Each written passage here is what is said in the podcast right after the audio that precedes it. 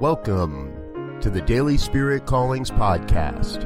I'm your host, Robert Brzezinski, and I invite you to join me every day as we explore an affirmation, inspiration, and call to action for your life this day. And here is your daily spirit calling for February 10th, 2018.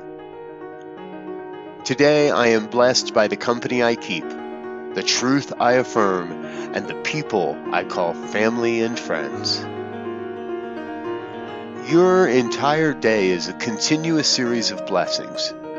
You are blessed when you walk, blessed when you talk, and blessed no matter what.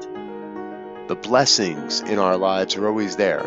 We get to decide which events, experiences, and people we consider blessings. Today you are called to remember the blessing you are in the world and celebrate the blessings you receive. Thank you for listening to Daily Spirit Callings. If you found value in this program, please share it with your friends. Learn more about Spirit Evolving Ministries at spiritevolving.com. Until next time, Peace and blessings. Go forth and prosper.